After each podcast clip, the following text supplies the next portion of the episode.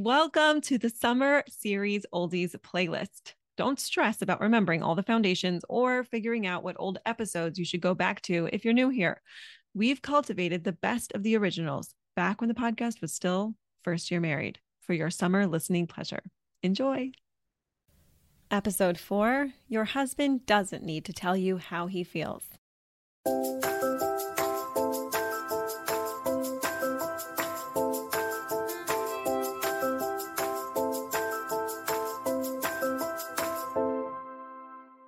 Welcome to the First Year Married podcast, where we get real about building the marriage of your dreams.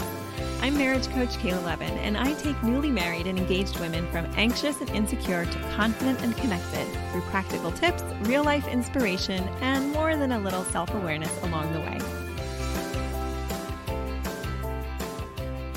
Hey, welcome back. Thanks again for listening in to the First Year Married podcast. I have a story for you today before we get started. So, we just launched this podcast. It's been really exciting seeing everyone subscribe and sign up and listen. I I literally didn't completely process that when you launch a podcast, people listen to it. the first time that I went on our little Anchor app that sort of shows you all the feedback about your podcast, it showed me how many listens we've gotten and you don't know who's listening. So it's like this really bizarre experience. But i've been hearing back from some of you and i am just loving the feedback and thank you all so much for your encouragement and your support. But one special experience that I realized when you go into business with your husband, you should really have nerves of steel, especially if your husband's anything like mine and he likes pranks. So he came, he came home with a picture of our local shopping plaza and said like check out this picture. And it was like i don't it's really you know it's decorated for the holidays. Is that i couldn't really figure out like what he was showing me. And he's like look closer. And behind the big sign that shows all the local stores is a billboard with my face on it and the podcast. I really didn't know whether I should laugh or cry or throw up. I was like completely shocked. And it's now hilarious that I look back at it. But yeah, yep, have nerves of steel if you go into business with your husband. Definitely bring something to the business that I would not. That's for sure. So one thing I would like to talk to you about today, which I'm not even going to try for a lead in, there's there's that's not related. It's not related. It's just a story for you.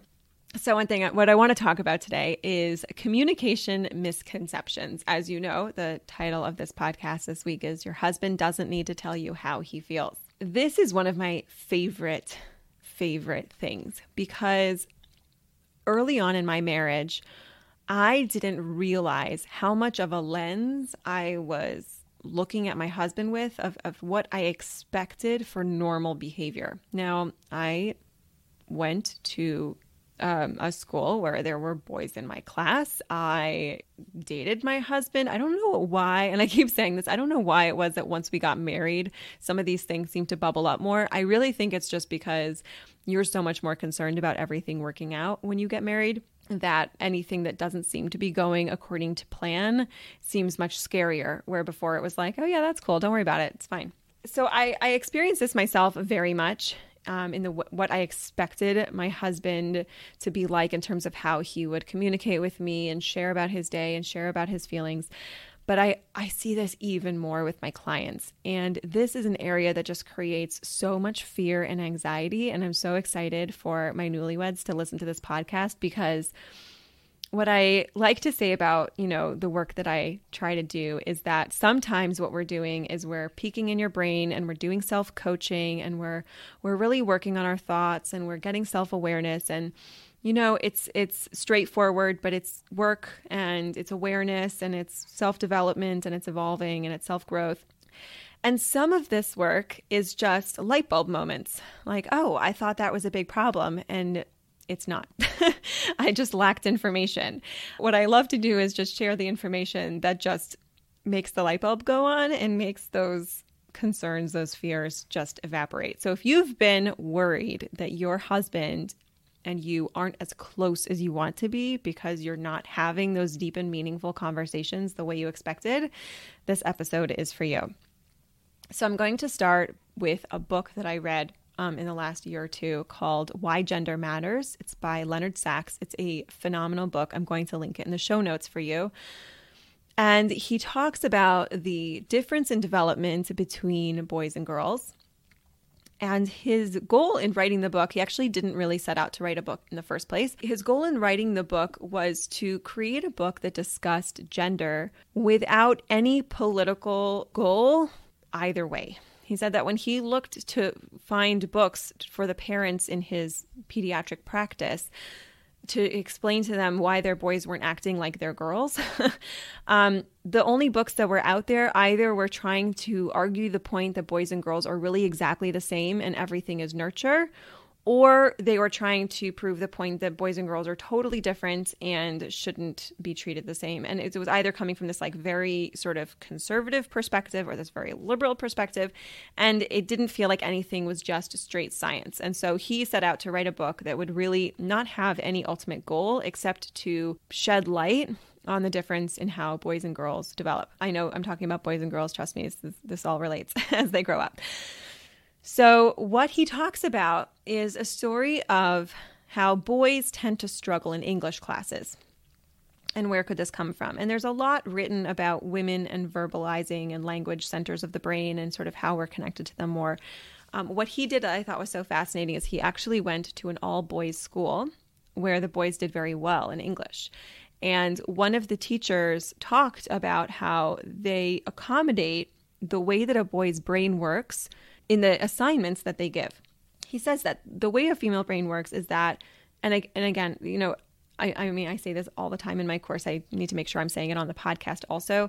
When I say male and female, so we have male and female, we also have masculine and feminine, and all of us are totally unique and we're all kind of a mix up of the two.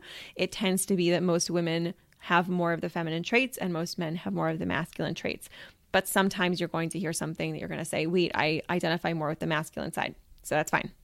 I get that. It's it's not a problem. But but generally speaking, in a female brain, when there is a strong emotional experience, the language center of the brain lights up, right? If you're watching it on an MRI, um, you would see the language center light up.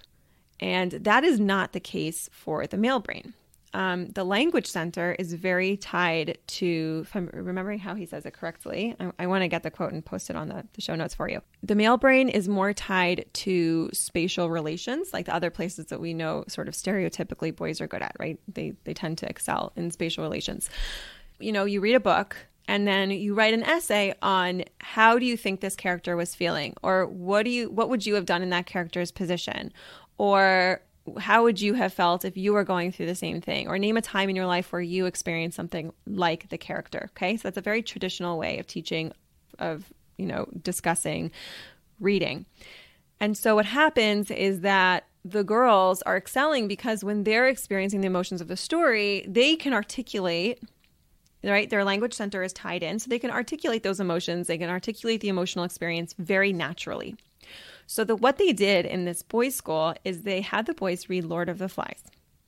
And they said, based if you've ever read Lord of the Flies, it takes place on an island and there are a lot of descriptions, long descriptions of what the island looks like.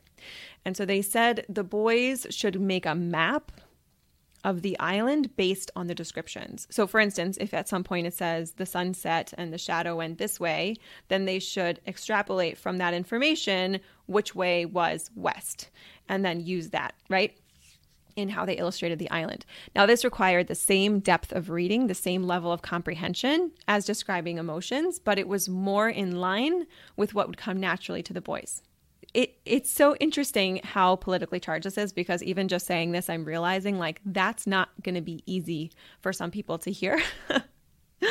and that's fine. What's important to me is what works. And what I have seen repeatedly is women expecting their husbands to communicate with them about their feelings in a purely verbal fashion, meaning your communication, any communication that I'm getting from you that's nonverbal, isn't really as valid.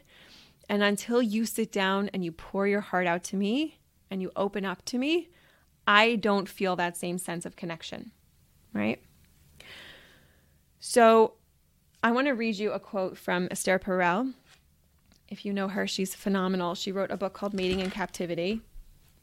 And she talks about this a little bit. So she says, um, Interestingly, while our need for intimacy has become paramount, the way we conceive of it has narrowed.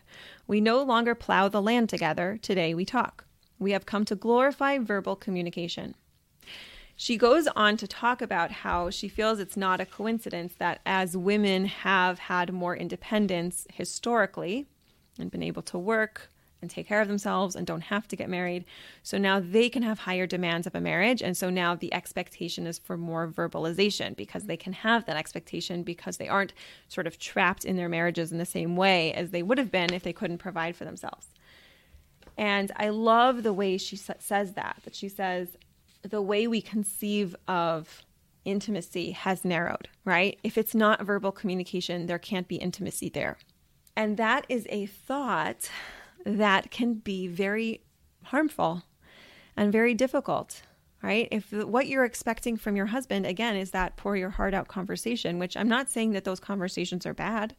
I'm not saying that they don't give you something that maybe you need.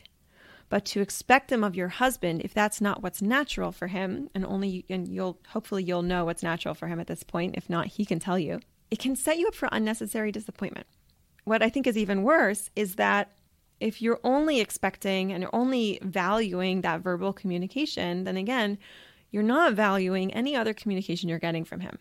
Is there something that he does that shows you that he loves you? Does he always make your coffee in the morning? Or does he always put his phone down when you walk in the door? If he doesn't, don't start getting annoyed with him. Looking for accurate and specific verbalization of every emotional experience is a more feminine trait so it doesn't mean that he can't do it. Again, your husband might have like we're all this combination of masculine and feminine. So he might be more feminine in his verbalization.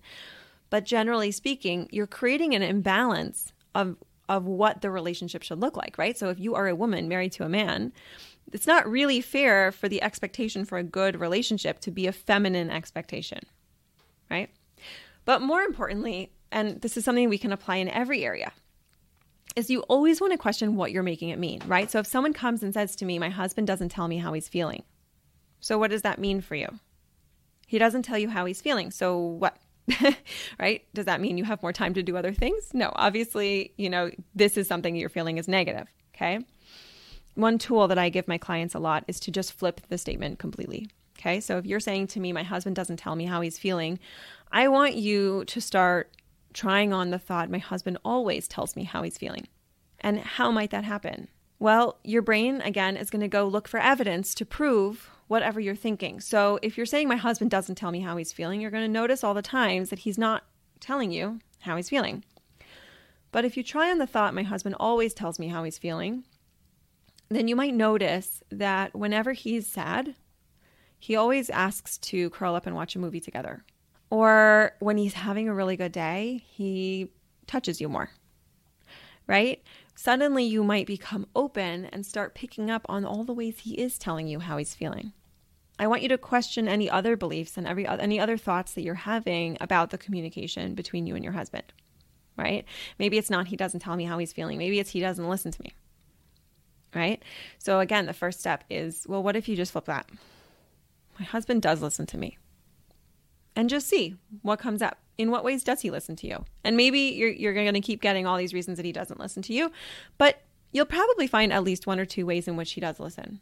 He always reads your text messages, maybe, right? When you send him a G chat, when you guys are both at work, does he respond at some point? So he's listening to you there. When we start to kind of open that up, first of all, we feel so much better and I think a lot of the struggle of that first year of marriage is that because a lot of us experience that kind of insecurity, um, it's such an enormous transition that the smallest thought, like my husband doesn't tell me or my husband doesn't listen, let's say, it seems very threatening. It's my husband doesn't listen, but now I'm married to him and maybe that will mean this doesn't work and what does that look like 10 years down the line and what about when we have children right? All these other things come like barreling on top of my husband doesn't listen. When we can start to say like well he doesn't listen except he always reads my text messages. So now suddenly the charge has gone out of that thought. It's not as scary a thought.